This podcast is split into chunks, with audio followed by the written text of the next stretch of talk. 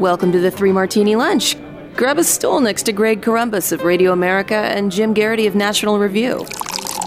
Three Martinis coming up. Hey, really glad you're with us for the Thursday edition of the Three Martini Lunch.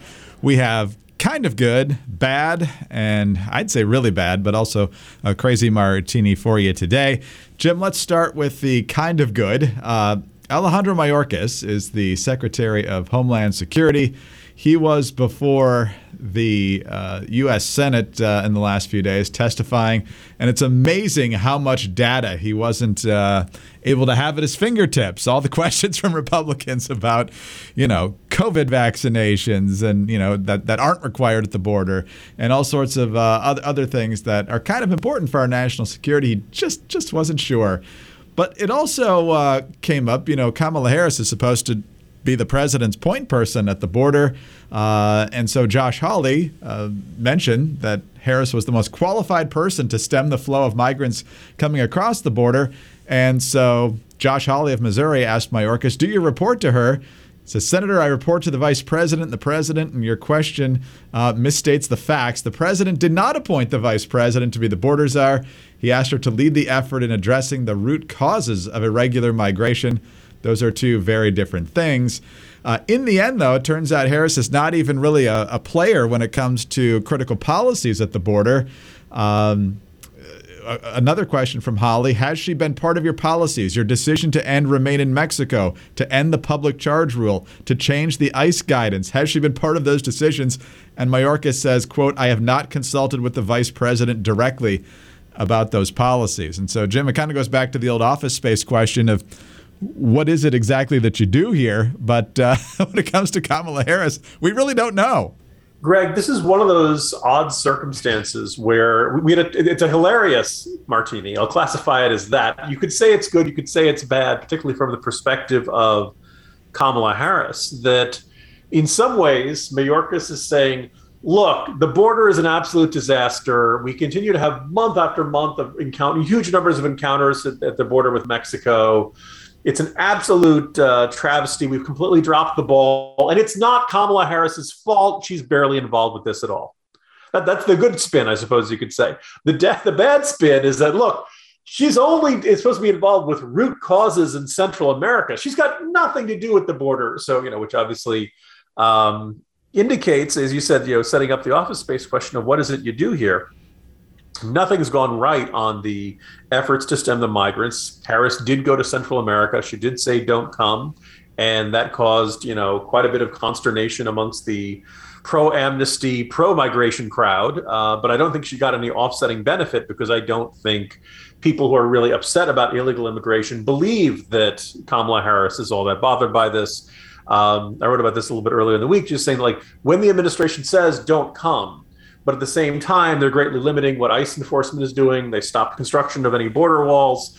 Uh, they stopped workplace race, uh, raids uh, in search of illegal immigrants and things like that. You know, migrants and people who are thinking come to the United States, they can see all this. They hear about all this either directly through the news or through the rumor mill. So they see two very contradictory messages from the administration. One is we are not going to do as much to try to prevent illegal immigrants from coming into the country and prevent them from working as the Trump administration did.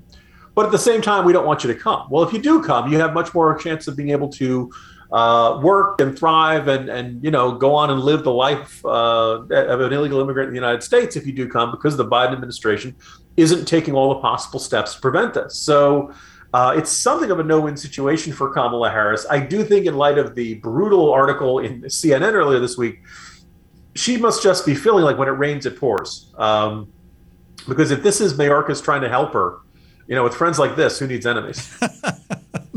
no, that's exactly right. And apparently, uh, Kamala Harris told George Stephanopoulos she's not underutilized and she's getting stuff done. Uh, so I, I, think she's trying to take credit for getting infrastructure passed and, and, maybe some other things. I don't know. But I think it's good martini in two ways. First of all, Mayorkas dodges questions like nobody's business up on Capitol Hill. So he actually told the truth, we think, on this. And secondly, do you really want Kamala Harris setting border policy? Not that Mayorkas and, and, and his ilk are going to be a whole lot better because they're they're following the administration guidelines here. But I believe Kamala Harris during the campaign uh, was very, very lenient on the border, even more so than than current administration policy, if I'm not mistaken. That is correct, Greg. And I think wh- where this, you know, lines up and kind of becomes part of this overarching narrative. Uh, you know, President Biden said, "Don't worry, the Taliban's not going to take over Afghanistan. Don't worry, we're going to get all the Americans out of Afghanistan. Uh, don't worry, inflation is transitory, and don't worry, this is part of the regular seasonal pattern of migration at the U.S. border." So, you know, the idea of, oh, and don't worry, you know, Kamala Harris is no better qualified person and she's going to be the one in charge of this, that turning out to not be true just kind of, you know, gets added to the tapestry of things this administration say have nothing to do with reality and have are, are you know, entirely what they want you to think. The build back better is going to cost nothing. You know, it just kind of gets gets flies into that. So I, I think in the way it's a demonstration that this is not a um, the administration statements are just completely divorced from reality. And I think after a while, you know, American people start tuning it out. So, um, you know, one of the reasons Kamala Harris has this 29% approval rating in one poll, a little higher in a few others, but you know, generally is polling very badly, is that she seems kind of irrelevant to what's going on in the country, and that's usually you know, vice presidents aren't usually getting a ton of glamour and attention, but that's that's pretty bad, uh, all things considered. Well, it is, but that was the most obvious Biden lie. Because, I mean, seriously, Jim, what policy issue would you ever say there's no one more qualified to handle this than Kamala Harris? That's just. I mean, she was a cop, metaphorically. You know, Kamala was a, she was a prosecutor. Theoretically, she knows about law enforcement. Just she's never been all that interested in enforcing this particular law. Yeah, exactly. And they don't seem to be putting her on those types of issues at all. So, anyway, we'll uh, we'll see what happens. Uh, for her approval numbers, for the border numbers, the October crossings were over 164,000, which is another record, way, way higher than, than two years ago. 2020 numbers are obviously skewed because of the pandemic, but uh, definitely heading in the wrong direction all the way around. But uh, what's not a problem in any way, shape, or form is Jim's X chair. Jim, a lot of difficult stories you've been tracking well, really for a long time now between COVID and Afghanistan, and now you're following, as we talked about yesterday, uh, the fate of this Chinese female tennis player. Uh, so, a lot of difficult things happening. You're spending a lot of time at your desk, but fortunately, uh, your spine and, and the rest of you seems to be holding up pretty well thanks to that X chair. Remember Calgon and how it could take you away? Almost every day now, it's X chair, take me away and thankfully it kind of does. Look you spend a, chances are you spend a lot of time at your desk. You spend a lot of time at work. You work hard. And if you're not taking care of your back your neck your shoulders all the things that cause carpal tunnel and and you know all of that posture you're going to feel it eventually. If you ever had to you know not use your regular office chair and you, you end up working at the kitchen table or something like that you feel it. You know your eye you know, your screen's supposed to be at eye level. Maybe you got an elevated desk maybe you don't but inevitably sooner or later that you're, you're going to feel it basically from from the back of your your skull all the way down to your tush. So you want a chair that's going to take care of you and the x chair is you know an absolute delight. I am now back in my traditional home office after the kitchen renovation. The x chair made the transition very smoothly. It rolls around in fact you hear it? it? Rolls around very easy. I can recline. I've got the vibrating session. I got the uh, heating. I've got the cooling the X chair does everything and it makes working so much easier. So believe me, if you've ever had a bad chair, you would just dread getting to work. Work is hard enough as is. You shouldn't be thinking about, oh, my sore back when you're trying to get work done. Trust me, it's worth it. Go out, get yourself an X chair, and you'll find working at your desk so much easier every day. Jim, when you mentioned your skull, I thought we were going to get a Jeff Spicoli line from uh, Fast Times at uh, ah. Ridge, Ridgemont High. But yeah, the X Chair is fantastic. Go to xchairmartini.com now. That's the letter X Chair, M A R T I N I.com. Or call 1 844 4X Chair for $100 off your order. X Chair has a 30 day guarantee of complete comfort, and you can finance your purchase for as little as $30 per month. xchairmartini.com. All right, Jim, let's move on to our bad martini now here. And uh, this one's definitely bad because Attorney General Merrick Garland was just testifying a number of days ago about how uh, conservatives totally took his FBI memo about school board disruptions uh, and potential domestic terrorist allegations against parents way out of context. Um, he says, you know, that might have been mentioned in that letter from the National School Board Association, but we're not talking about people's uh, rights to to disagree and disagree even very loudly with school board policy. That's First Amendment. We're always going to protect that. Uh, this is only about actual threats against people. Well, now we have a whistleblower who is suggesting a very different story. This is from uh, Yahoo. Citing an internal email provided by an FBI whistleblower, Republicans on the House Judiciary Committee revealed Tuesday that the Bureau has created a system to track threats against the school board officials and administrators and accused Attorney General Merrick Garland of misleading lawmakers when he was asked about the subject during his previous testimony before the committee. The FBI's counterterrorism and criminal divisions created a threat tag EDU officials to track instances of related threats, according to the email. Quote The purpose of the threat tag is to help scope this threat on a national level and provide an opportunity for comprehensive analysis of the threat picture for effective engagement with law enforcement, unquote. The email was signed by the assistant director of the counterterrorism division and former criminal division assistant uh, director who uh, reti- retired earlier this month. Uh, Jim Jordan, uh, top Republican on the House Judiciary Committee, wrote that the whistleblower email provides specific evidence that federal law enforcement employed counterterrorism tools against concerned parents. FBI denying that in a statement to the Wall Street Journal, uh, saying FBI has never been in the business of investigating parents. So, uh, Jim, do we believe the whistleblower or do we believe the FBI response? Well, you ask for miracles. I give you the FBI. Um, Greg, I think one of the, look, you know, I'd like to see additional verification of what this whistleblower is saying. It's certainly plausible in light of that cuckoo for Cocoa Puffs letter from the National Association of School Boards, in which they did not consult with any of their state branches and apparently didn't consult with lots of other folks before they basically said, FBI, come on, get on this. This is the biggest threat we're facing. Um, kind of as I alluded to earlier in this podcast, there is this, whenever the, the Biden administration steps in it, there's always this statement you usually can find from administration officials saying, well, we just aren't communicating it right, or, oh, you know, we, we aren't winning the messaging battle, or something like that. I think it reflects an administration that tends to see almost every single problem that comes down the pike as a messaging problem, as, as it's entirely a spin or, or political communication problem. And in fact, in many cases, it is a substance problem. The, the, the problem is not the messaging, the problem is the problem. And I kind of have this look, you know, you, you can agree with the parents at these school board meetings or you can disagree with them.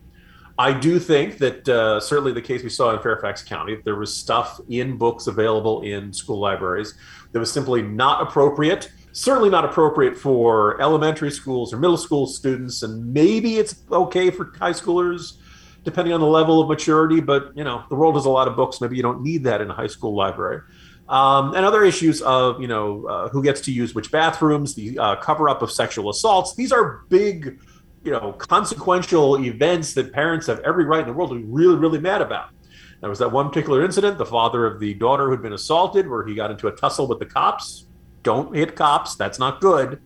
Although I think everybody can understand why the guy would be beside himself with anger and, and exasperation with the school board on this. So but the, as you and I have been saying from the very beginning of this, why this would require a federal response and an FBI response was never quite clear. There was never any indication that local police, you know, generally, if you have one or two cops at the uh, school board meeting, everything's going to work out fine. The vast majority of parents, no matter how angry they are, they're not aspiring terrorists. They're not Timothy McVeighs. And the idea of an FBI needing to get involved in this is just wildly disproportionate. And the counterterrorism group just you know seems utterly beside itself and it comes out of this instinctive response that we find I, suppose you can find it on both sides, but it's all over progressivism. This idea where you know my your words are violence to me, and therefore they need to be suppressed, they need to be shut down, you need to be thrown out of your job for your words. But the, when you see these defenses of rioting and the idea of you know the, the idea that my violence is just words, my violence is just actually expressing these viewpoints. So look, it was this idea of treating people as criminals, as potential terrorists because of what they uh, were saying, because of what they believed look, I think the burden of proof is on the FBI here. I really think they can't just say, trust us on this. You can throw in Russiagate, you can throw in Peter Strzok, you can throw in uh, all kinds of incidents in which the FBI has not lived up to the high standards it likes to proclaim.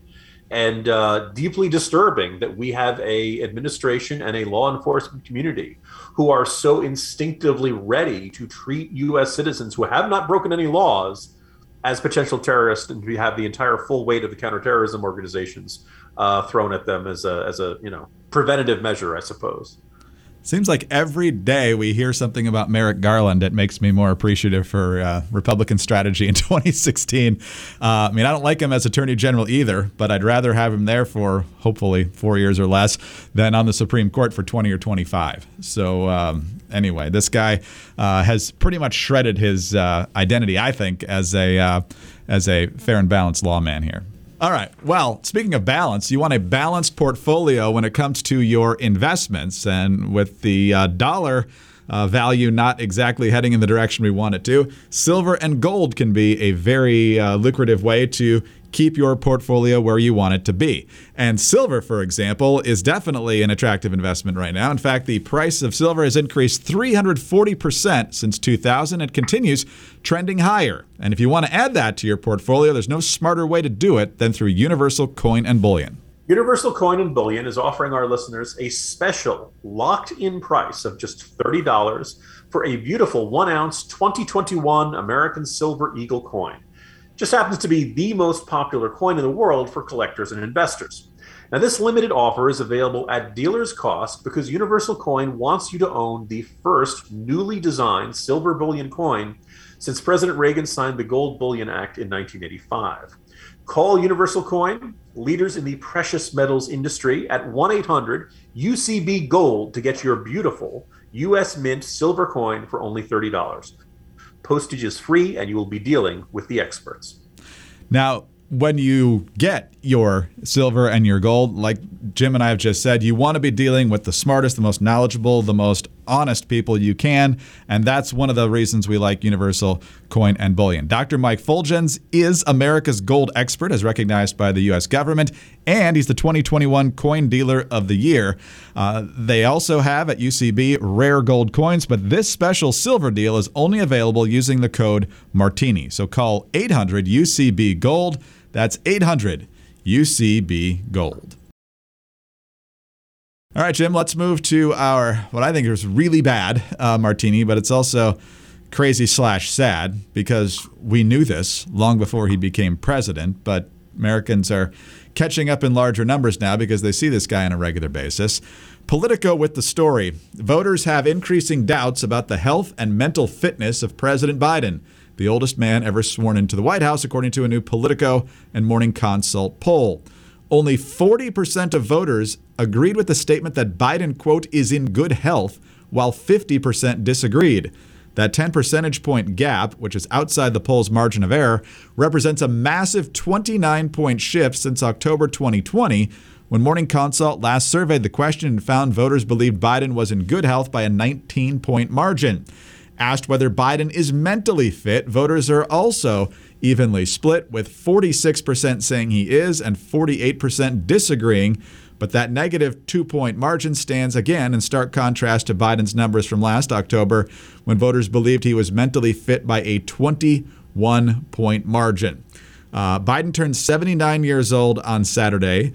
And Jim, I don't think either of us are excited about the fact that Joe Biden is president. We have virtually unanimous disagreement with him on, on almost every policy, the uh, Olympic diplomatic boycott this week being a notable exception. But despite the fact we, we don't prefer him as president don't like his policies, we don't want anyone in that office who is mentally unfit. And as the evidence piles up, the American people seem to be reaching a conclusion here, at least certainly trending strongly in one direction. Greg, when you hear people talking about this outside of conservative circles, they tend to soft pedal it. And yeah, Biden's lost a little speed off his fastball. I think uh, John Ellis diagnosed how often you saw these kind of subtle metaphors of Biden not being as sharp as he used to be, and, and but you know, kind of downplaying it, saying it's not that bad. Look, America had a, a picture of Joe Biden in its head from the years that he was vice president, 2008 to 2016. And then Joe Biden went into the private sector, made a bundle, wrote a book, And uh, then he chose to run for president again, and we saw him more often in 2019. And we it was not the same guy. That, that it seemed like in just the span of a couple of years, he looked like he had aged a decade. And the you know he had always been old, but kind of uh, physically and and you know full of energy and and uh, you know kind of this cantankerous, wacky neighbor of the of the Obama years. Uh, but he looked different mentally, physically, you could see in the way he spoke. I heard a lot of coverage about Joe Biden and his stutter. And if he, if congratulations to Joe Biden for overcoming overcoming his stutter, but we weren't seeing stuttering on the debate stage. We were seeing kind of uh, what I characterize as word salad, right? He'd begin a sentence and then he'd kind of pause and he'd have a separate thought, and you could see he just he hadn't finished the first one, but he'd inject it, and then he'd put a third. Oh, then he'd go back to the first one. It was this, you know, it wasn't utterly incoherent, but it was not the guy we were used to. But fine, he wins the election. You know, he's, he's in, the, in the job. We'll knock on wood and hope for the best. And I think where it really became almost impossible to ignore came around the collapse of Kabul and the situation in Afghanistan. Uh, I think it was you know for a good six days, Biden was you know either not on, not making any public appearances, or when he did, he was issuing statements and reading off a teleprompter and then not taking any questions.